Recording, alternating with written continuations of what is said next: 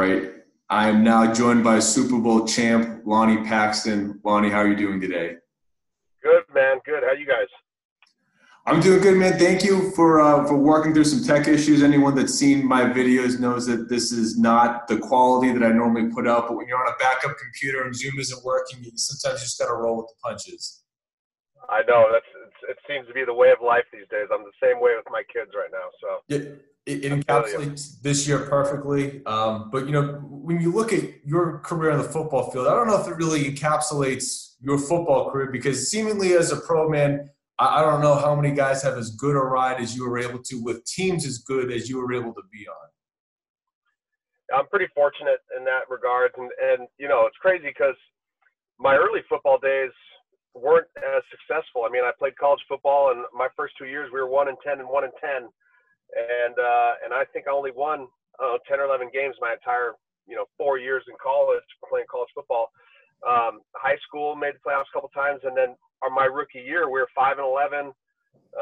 We got blown out at the end of the year, some crazy game against the Dolphins where we had to go inside, come out, go inside, come out, and drove across country. And then all of a sudden 2001, it was a weird year with 9/11 and Belichick shifted the entire roster and only kept around maybe 10 of us from the year before and brought in a bunch of new guys, the Vrabels and Izzos, and Light was a rookie, so it was a lot of transition there to for the better. Yeah. Now your career at Sac State might have been a little rocky to start, but being a long snapper, such a crapshoot to make it in the NFL, because it's just. I mean, Joe Cardona from Navy is obviously the Patriots have now, but it doesn't matter if you're coming from an armed services type of college, if you're an undrafted rookie free agent, seemingly it's an even playing field because your team success doesn't really matter. It's, can you do what we ask you to do? And you were, starting on the offensive line in college. How much did it help that, your team could run the ball? I mean, you guys are putting up some numbers, at least rushing. Did that play a big factor, do you think, in just getting you from a small school to get your name out there and be seen? There's some of that, definitely. There's some of the guys I played with kind of brought the scouts in. At Sac State, we get 1 or 2 scouts every couple months. USC gets 100 a day or, these big schools. And so every time a scout was in town, you kind of knew it. And you're like, oh, they're here. Who are they looking at? Like, you really had no idea. And I have some of the best friends of my life, John Osterhout, Christian Kelly, who were getting looked at our senior year, and they brought the scouts in. And, I was able to find an old football that was from a buddy of mine that was an NFL ball, and we would practice at barbecues and go to the river and all these things, and then we would take the ball with us and practice, and kind of was my lucky charms. And as the scouts came in, we did all our workouts, and it was like, all right, see you guys later. And then my head coach was like, no, he can long snap. So much you can do. It wasn't this like orchestrated, we're coming in to find a snapper. It was like, came in to see these guys, and then I was able to, catch their eye. And isn't that what life's about, though? Finding a way to seize opportunities, even if it's not meant for you, you find a way to get your name out there and do what it takes.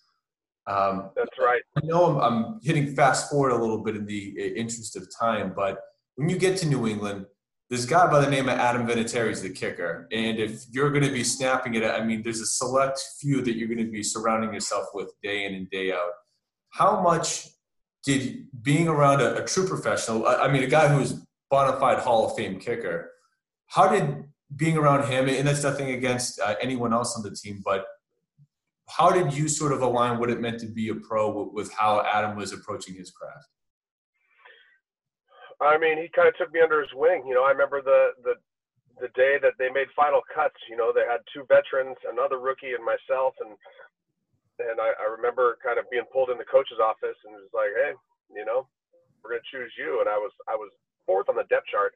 Wasn't even planning on making the team. I just thought I had a plane ticket home.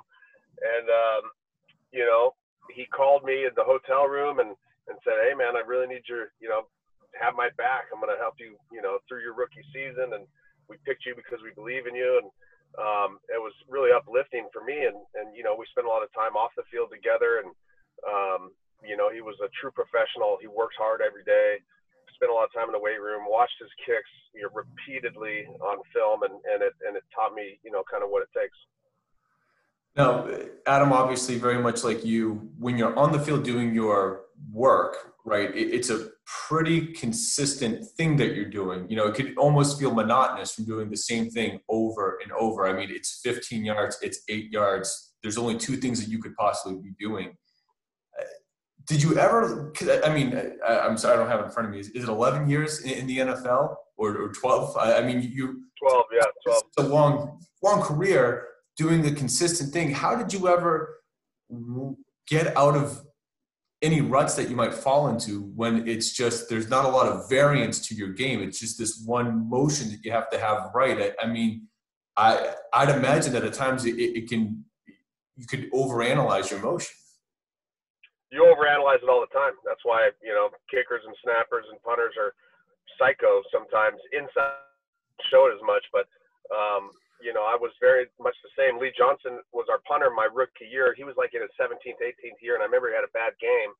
And we would get a call from he got a text or a call from his wife. I don't even know if there was text messages back then in 2000, but I remember the next day we found out that he went home and punted like 10 balls through his ceiling, had a bunch of, you know, pegged a bunch of holes in his ceiling because he had a bad game and he was working on his drop, and he didn't, you know, it was the winter time, and so he didn't want to go outside, so he was just punching holes in his ceiling. And, you know, it can get very monotonous, and you know, my joints, it's a motion that is very aggressive. You know, my elbows, hands, and shoulders and back and stuff are feeling it these days because I feel like I've probably snapped the ball almost a million times. But even though it's 15 and 8 yards every time, it has to be right every time, and you have to deal with conditions. I mean, sometimes on the practice field in Foxborough, it's 30-mile-an-hour crosswinds, or Belichick's put us outside in 3 inches of snow. You know, things like that are just, you got to work through. You know, you're freezing cold because it's 33 degrees and it's not snowing, but it's raining, and it comes up, it calls field goal or punt in the middle of practice just to throw it on you like a surprise, and you got to be ready to go. So I mean, obviously there's the mental part of it in overanalyzing, but when physically, in terms of just like, it's just the same motion where you're not as worried about maybe mobility and some of these other factors that other positional players are really concerned with and train year round. I mean, how did you work on just the training aspect of your game? Because I'm sure you also don't want to overdo it, since it is just this one specific motion that you're doing.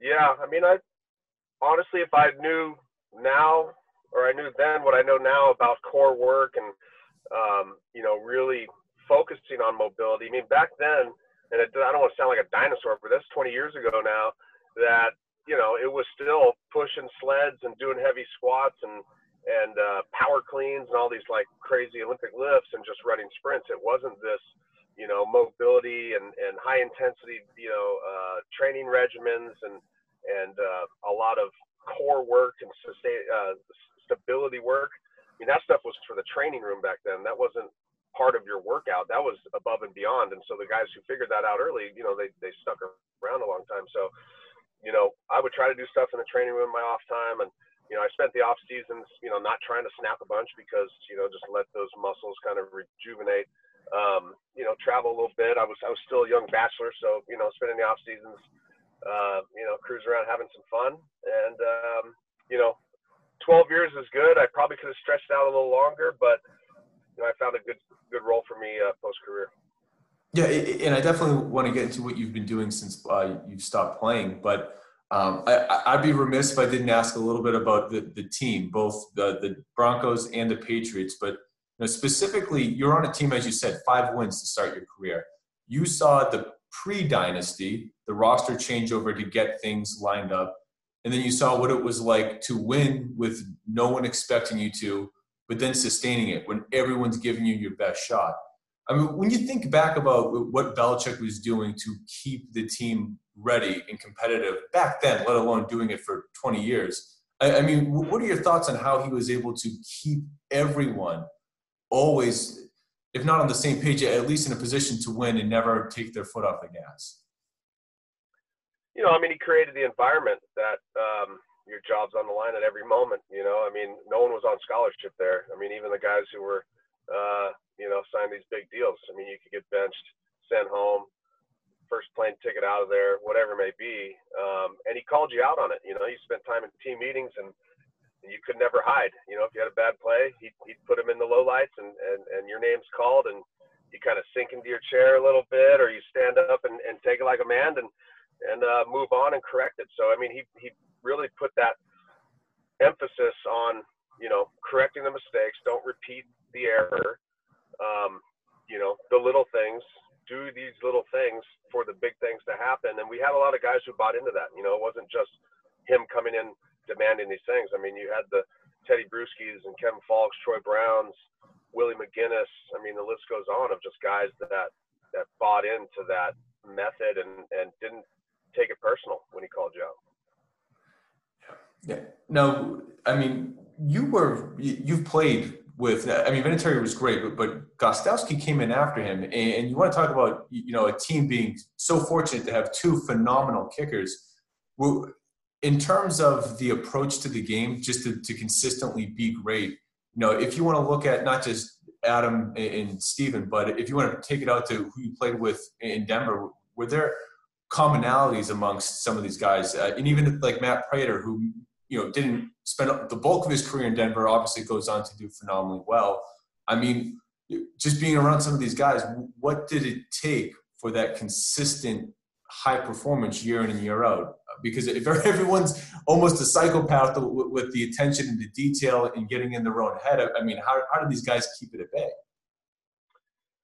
Yeah, I mean, different positions in their career. Like when I came in as a rookie, Adam had already been there, I think, 4 or 5, maybe 6 years. I think he came in 96, so this fifth year.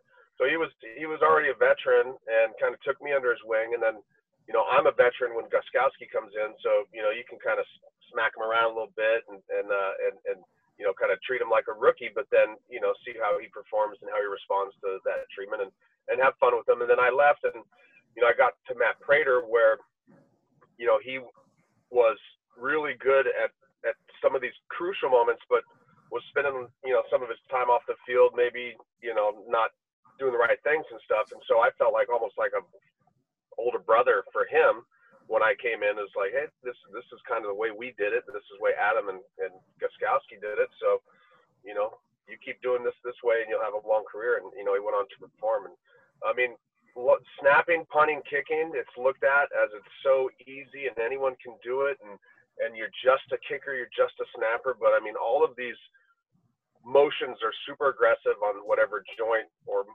muscle memory that you're working on. And so those things take a beating, and then this mental stress of trying to do it right time, and just a little turn of the ball can make it go off your foot and be a shank, or a little flick of the wrist and throw the snap above someone's head. So it's these minor little details that really eat at your brain.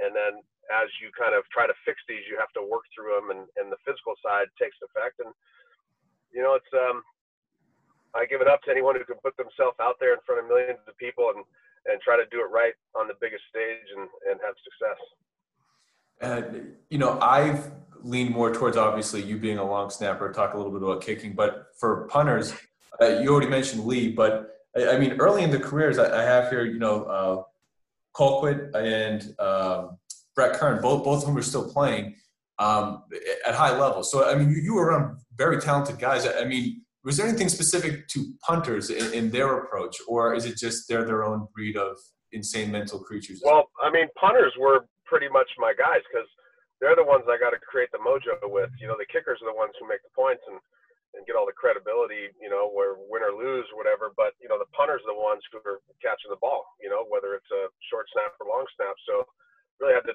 create personal relationships with Ken Walter, Lee Johnson, Josh Miller, and then Brett and Britton over in Denver. And, there's the list goes on. I mean, punters, I feel like they cycle through them quite a bit because, your stats are your stats and punting in horrible weather can just completely affect that. So, that's who I really had my mojo with, was the punters. And you know, those guys taught me a lot and helped me a lot. You know, they made me look good on some things that weren't perfect, and, you know, and vice versa. Now, I want to ask what you're doing today, but I just want to squeeze one more in. And it's just about the idea of being clutch. I mean, Adam missed kicks in his career. Every person that's ever done anything has had lapses, but when it mattered, I mean, the Patriots won 3 Super Bowls because of, you know, him in the clutch hitting those kicks. And that's, you know, every punter that's nailed a punt. I mean, the list goes on and on. Do you have any thoughts on what makes some guys clutch, why some guys can always hit it when they need to? You know, Brady in the 2-minute drill, you know, I'm sure there's been times where, you know, your snaps weren't perfect, but they were where they needed to be when it mattered most. You know, I don't know. I guess everyone's different. You know, I personally played mine off as just like that laid-back Cali kid who wasn't really caring too much, you know, about it, and let it fly. The more I would think into it, the more I would probably stress out about the situation. But it goes down to repetition. I mean, that's why, you know, everyone sees what you do on Sunday, but no one sees the other 6 days of the week. And, you know, it's not like our first rodeo getting out there. So, you know, we prepare for those situations. We practice. We, you know, try to correct those mistakes. And so when it comes down to those actual times in the game to perform, it's second nature.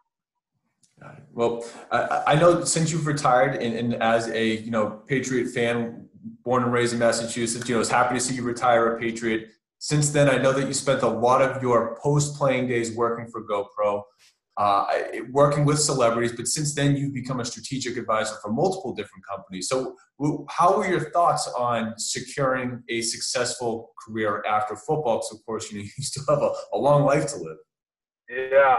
I mean, it was tricky, you know. I mean, the way my career ended was not traditional. It was a little bit of a, you know, it could have been worse. I mean, my final game of career was Tebow to Demaryius Thomas, one play in overtime against the Steelers, and my wife's in the stands and 23 weeks pregnant, and, you know, the babies want to start coming out because they're so excited too. So she went into premature labor, and I ended up missing the game against the Patriots, who Broncos played the following week. So we had to call in Dave Benn, for a former Charger snapper, to come take the one game for me.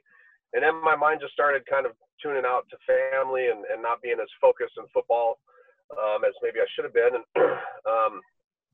you know, GoPro was there as an opportunity, and I made the decision to hang them up because I saw this amazing product, this amazing brand, and really learning about marketing and content and social and digital and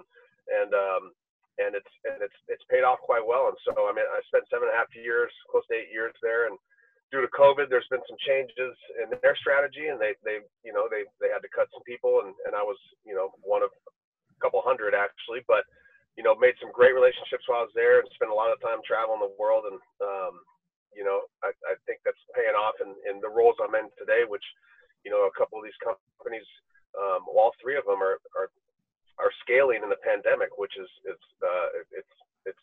you know, tough to do, but it's something that's happening. So it's fun ride. That's awesome. I'm glad to hear that, you know, you were able to take a hand that was dealt to you, but, you know, essentially still land on your feet and find a way to take the resume that you've continued to build and still build on it. I mean, it sounds like things are going pretty well. Yeah, they're going great. And I mean, the three brands are, one of them's called PowerDot. That's a mobile electric stem unit. So it's something that's I've used my whole entire career, but I use it in the training room. And now we put it in your pocket and you can take it wherever, take it on a plane or in a car, or do it while you're watching TV. And so it's a smart device. So it kind of tells you what recovery modality you need. And so that's a really cool brand. I got Kind Humans, which is like a sustainable marketplace, a marketplace for good. So sustainable products and eco-friendly messaging and telling stories of causes and where products came from and having you kind of think and consider what you're buying and purchasing. And then the third one is a direct consumer wine company called Knocking Point, with a celebrity friend of mine and a buddy of mine that are just, you know, slanging wine online and doing these direct to consumer wine clubs, and we're doing sports partnerships and celebrity partnerships. And so all three of them are unique but the portfolio looks pretty nice. That's awesome. And I'm glad to hear that you were, by any definition, much more than an athlete, being very diversified in, you know, life. Hey, we'll have to do this again and talk some more about the marketing strategy and content creation, because obviously you are an all-pro level there as well. I appreciate it, man. This has been fun. Well, Lonie, thank you so much for taking the time in. I know that we were up against it. Appreciate you still finding a way to squeeze me in. And in the future, if you do want to do anything that's more along the lines of what you're doing now, I'd be more than happy to. Thank you so much. I mean, I love doing these things. They strike up a lot of old memories. You know, we kind of get caught in these new memories with things that are happening in the moment, and it's fun to look back.